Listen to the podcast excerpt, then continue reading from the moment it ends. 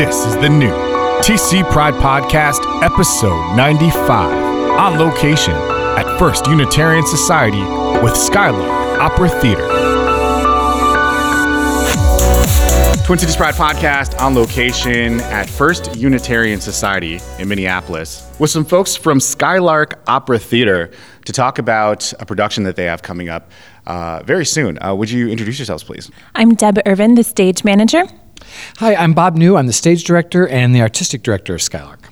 I'm Jeff Sterling. I'm the music director. I'm Vera Mariner, and I'm the marketing and communications manager. So we'll, we'll talk about the production in just a few minutes here, but for people that don't know anything about Skylark um, Opera Theater, uh, what would you like them to know about the organization?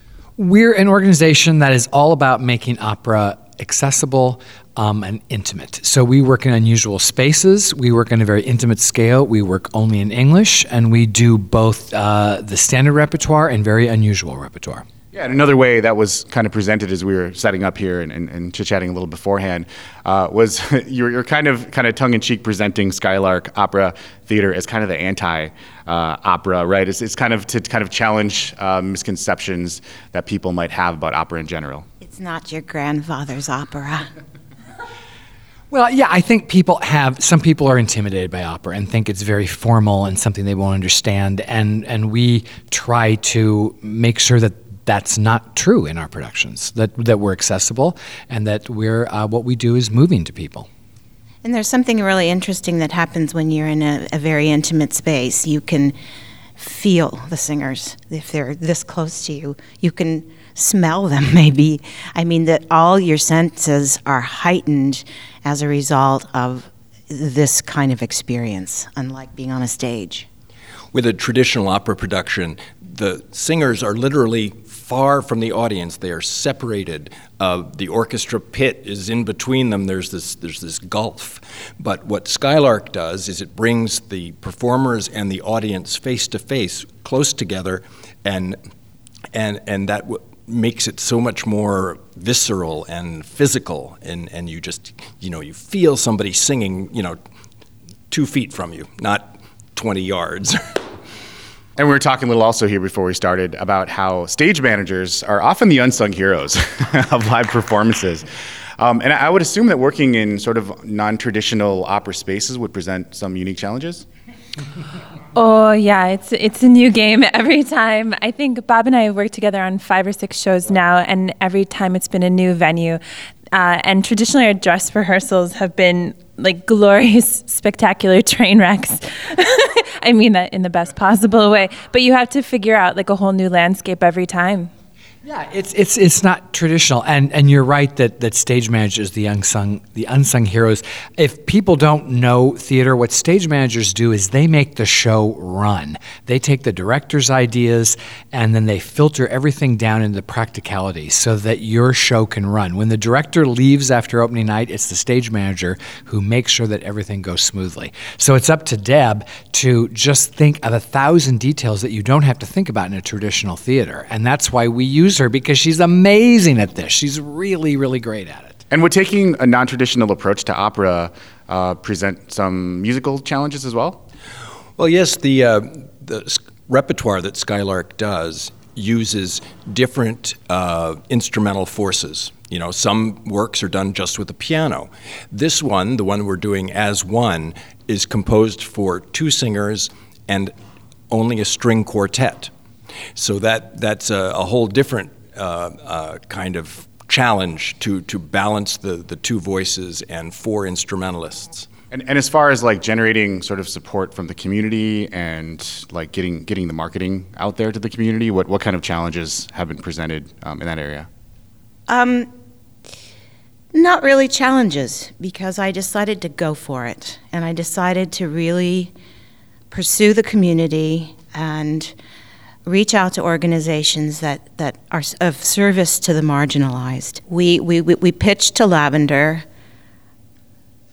because they are an integral part of the LGBT community, and we knew that this piece was completely and utterly relevant and timely, and met with Barry Levitt. And he signed on immediately. He was very impressed with I think, our willingness to produce a piece like this and that it would speak to the community. And we've had a beautiful relationship ever since. And he also introduced us to Ellen Krug, who I can't say enough about. And we've created kind of a. Um, a huge holistic experience with this piece in that we're going to have piece we're going to perform the piece it'll be art but then we're having post show discussions afterwards with members of the community for example the first night we're going to have ellen krug who is the wondrous public, national public speaker on inclusivity in the workplace. The composer is coming in from New York. We'll have the cast. But on uh, Saturday night, we will have One Voice Mixed Chorus Transgender Voices Festival representatives talking about their upcoming festival in April. And then on um, the 18th, we're having Rebecca Wagner, who is the executive director of Quorum, which is the LGBT Chamber of Commerce. And then the following week, I'm really excited on Friday the 23rd, we will have the executive director and one of the um, therapists in house for Reclaim. And that'll be a really special night because they offer services, mental health services to queer and trans youth. And, you know, we're, we're going to really talk to them about how would Hannah in our character in the story, how would she have gone into the reclaim system and been helped? Because she did it on her own, and we'll talk about that. And then, uh, Bob, would you like to pick up on, on anything that was said about uh, presenting to like the live audience? Well, I mean, I don't know. It, we haven't really established the fact that this piece we're doing as one is the first opera that has to do with transgenderism, which, you know, and I think one of the main reason we're excited about this piece is that I think people think that the fine arts and opera aren't relevant to society today. I think a lot of people think of opera as people in powdered wigs and long dresses and things taking place, you know, in the 18th century you know, and what does that have to do with me right now? But that's why we're excited because this piece is about one person's journey um, th- th- through his and then her life in finding one's true self.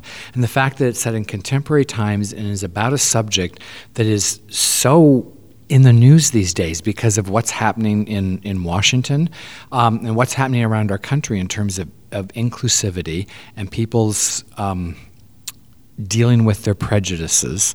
This is why we're excited, I think, about this piece, is that it talks to the here and now, and we want to convince people that the fine arts can do that. They can talk to us here, now, and present day.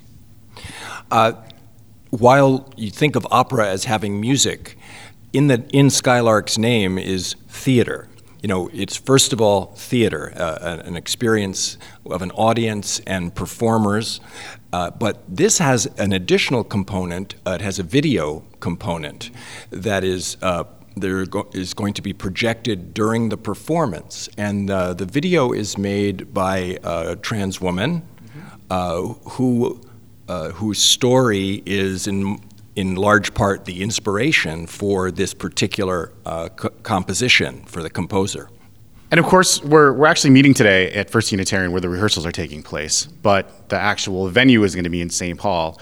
And, you know, for anybody that's experienced opera live theater, oftentimes the venue can kind of become a character in itself, or it becomes a very important part of the, the presentation. Maybe you can tell uh, people a little bit about the actual venue where they'll be performing. Um, yeah, yeah. You know, we're another thing we're excited about is we're um, the first opera that's being performed in this brand new theater space in town called North Garden Theater in St. Paul. This was a movie theater, a neighborhood movie theater that's been renovated into a big black box theater. Um, the capacity is 180. That's another thing that we do at Skylark is we try to keep our capacities very small so it remains intimate. And it's just this wonderful big room that we're kind of inaugurating with our, with our opera, which we're excited about. And, and Deb, we were talking about how you kind of represent among this group here of, of someone that wasn't necessarily a fan of opera to begin with. Yeah, my background is in experimental theater, although I've done a lot with dance and burlesque.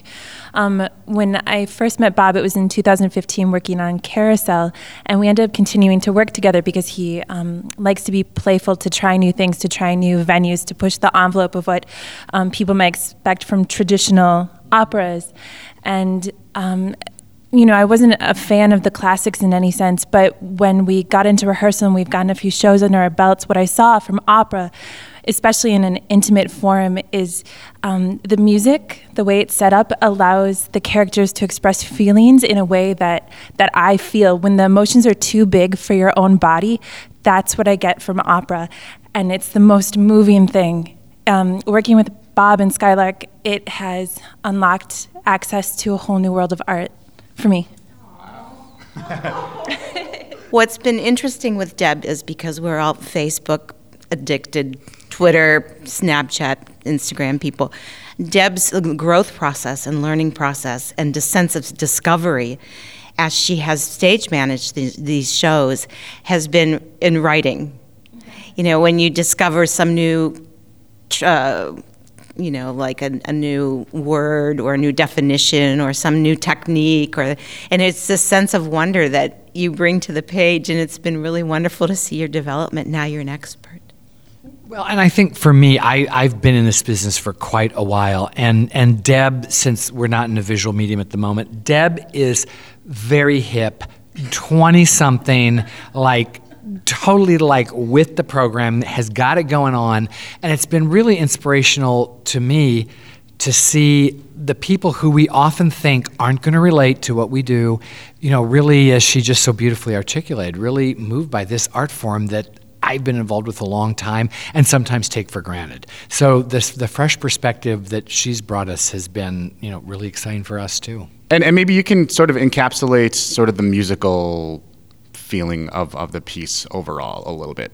Well, the, the piece is in three large sections, but they flow from one section to the next in the form of basically songs, extended songs that the composer has written. Uh, some feature one of the characters more than others, some are duets. Uh, and so the, uh, the musical style uh, mixes and matches the different moods of the piece.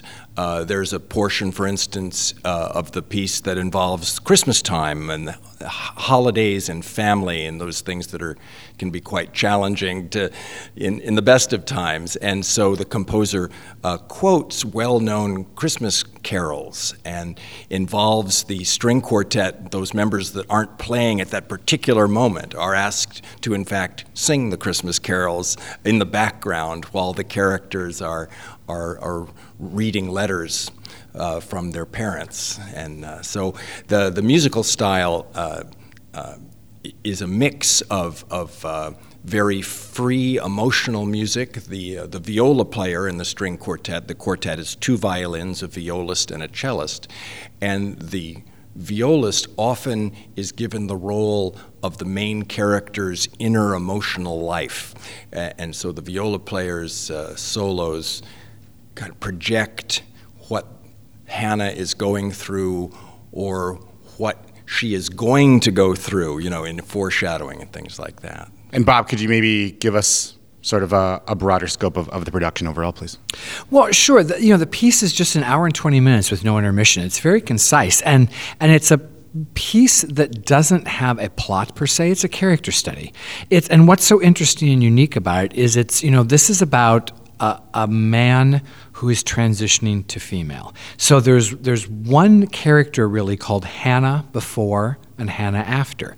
So the before is played by a baritone, a, a, male singer, and the after is performed by a female singer. Now both characters are on stage through the entire opera, be, because the you know the they're two sides of one person.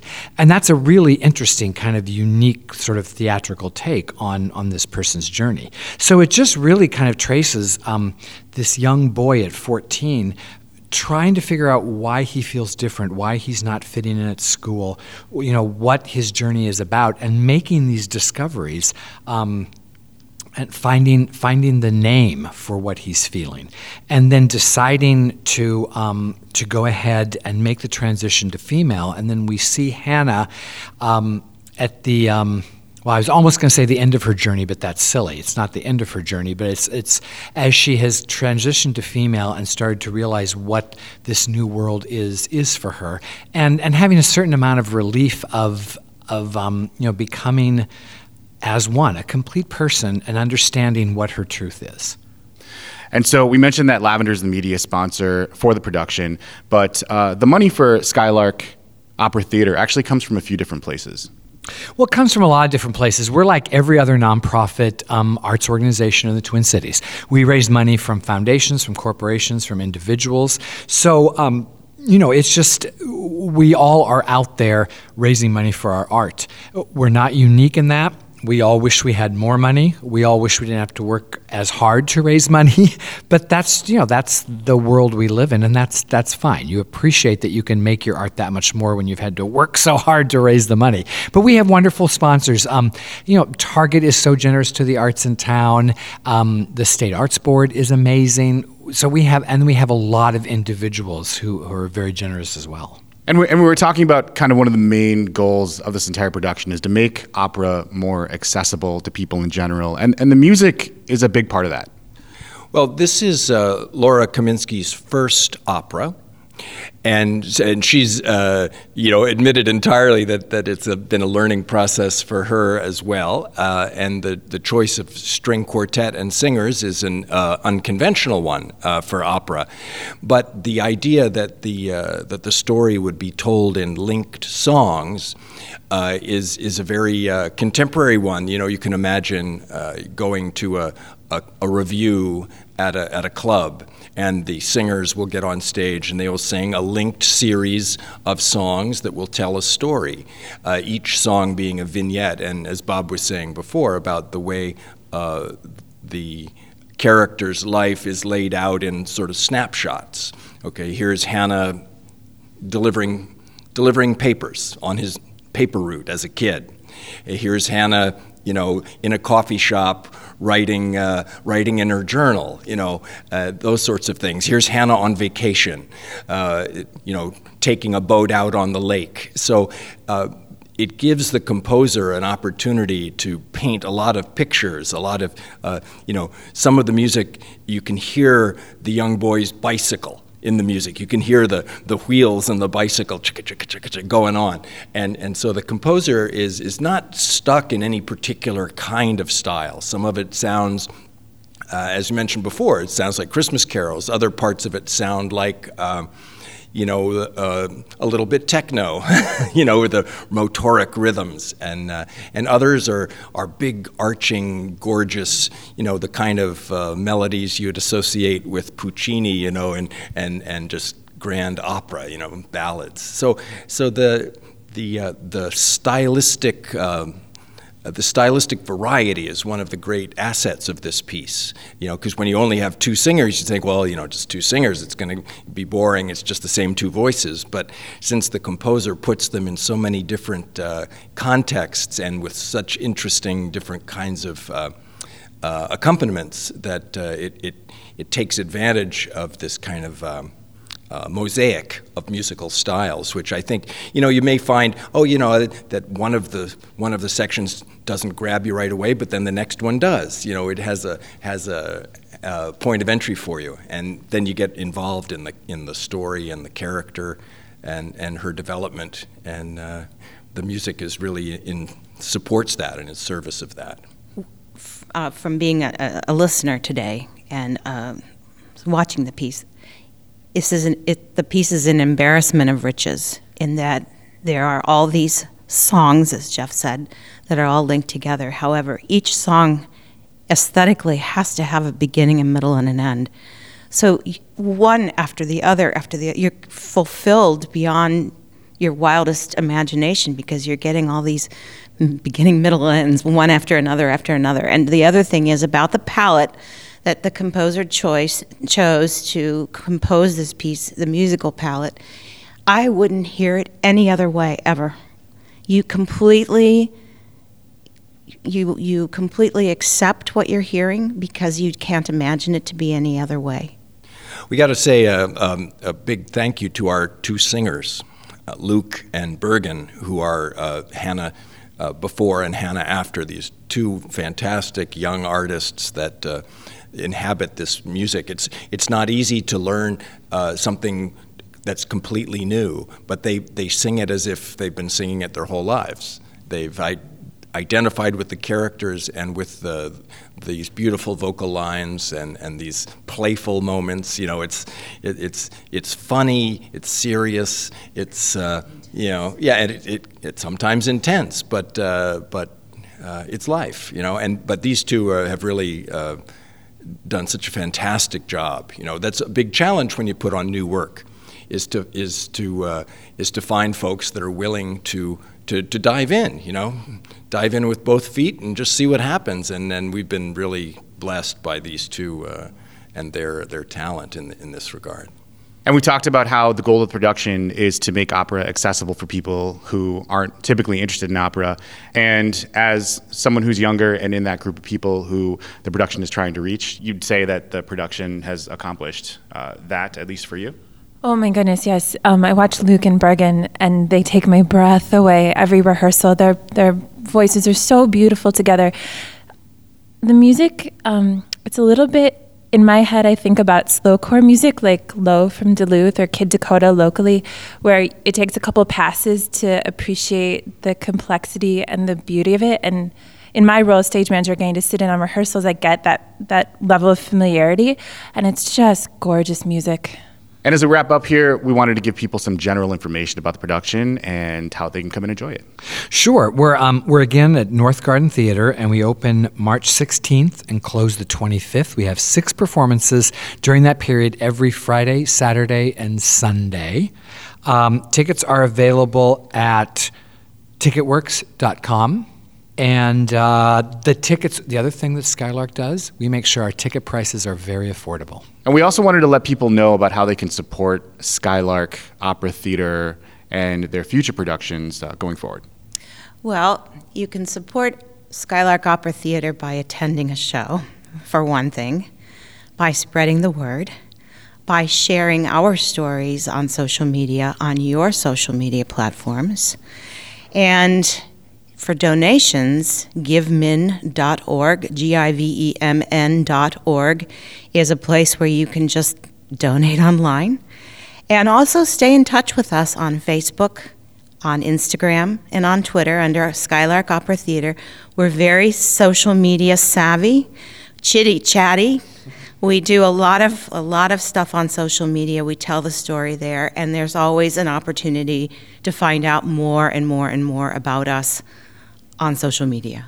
And is there anything else that like anyone else would like to kind of leave people with as we as we wrap up here? Give opera a chance. Don't be intimidated by it. Um, I promise you that if you come to this production, I can't say that you'll love it because who am I to say that? But you're going to understand it, and you're going to feel that you've experienced something that's make that makes you think, and and and gives you an insight into maybe a world that you're not completely familiar with. Well, thank you very much, all of you, for your time today. Good luck with the production, and uh, I hope to see you there. Thank you Thank you. so much. Thanks. Thank you. The TC Pride Podcast is a production of Podletter Media and Twin Cities Pride. Subscribe now on iTunes, on Android, or by email at tcpridepodcast.org. Get above the noise by raising your voice. Podletter Media turns your email newsletter, blog, or video content into a more powerful, more personal, more intimate, on demand listening experience. Your podcast, your story, your voice. Simplified, amplified. Learn more now at podletter.com.